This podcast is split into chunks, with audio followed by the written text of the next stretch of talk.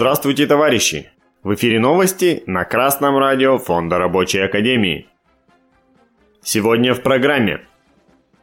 Роструд добился погашения долгов по зарплате более чем на 70 миллионов рублей работникам организации в Москве. Трудовая миграция в России побила шестилетний рекорд.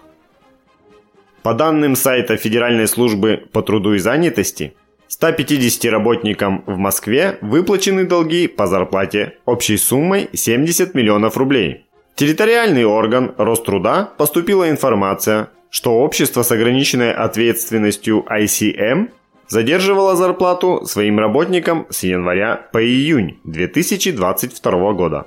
Компания специализируется на производстве товаров для моделирования – Государственная трудовая инспекция направила предостережение в адрес работодателя. Руководство ICM выплатило работникам задержанную заработную плату. Ранее, 8 августа, Роструд сообщил о выплате задолженностей по зарплате работникам Джазаторской гидроэлектростанции на Алтае.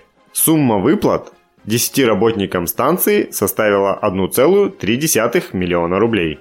Красное радио Фонда Рабочей Академии напоминает, что работники не скованы крепостным правом и поэтому не обязаны ждать денег полгода. В соответствии со статьей 142 Трудового кодекса Российской Федерации, после 15 дней задержки зарплаты вы имеете право приостановить работу на весь период до выплаты задержанной суммы.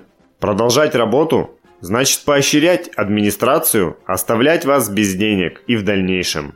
Но чтобы обезопасить себя, нужно во-первых, уведомить работодателя о приостановке работы до выплаты зарплаты заказным письмом. А во-вторых, действовать коллективно. Не думайте, что кто-то может воспитать ваш коллектив, кроме вас самих.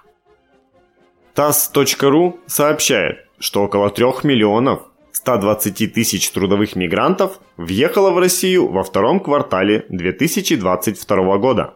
В материалах аналитической службы Финэкспертиза отмечено, что это рекордно высокое квартальное значение за весь период доступной статистики с 2017 года.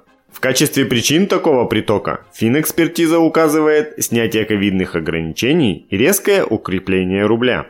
Красное радио Фонда Рабочей Академии обращает внимание слушателей – что по всему миру капиталисты используют трудовую миграцию для увеличения давления на рынок труда. Снижение зарплат и разжигание ненависти и конкуренции между рабочими разных национальностей. При этом на одном и том же заводе один и тот же администратор может грозить русскому, что наймет на его место узбека, а через пять минут грозить узбеку, что наймет на его место русского. Может проблема вовсе не в национальностях? Не узбек, и не русский лишает вас работы, а лишает тот, кто возомнил себя собственником общественных предприятий. Человек труда любой национальности всегда более надежный союзник, чем ваш национальный паразит.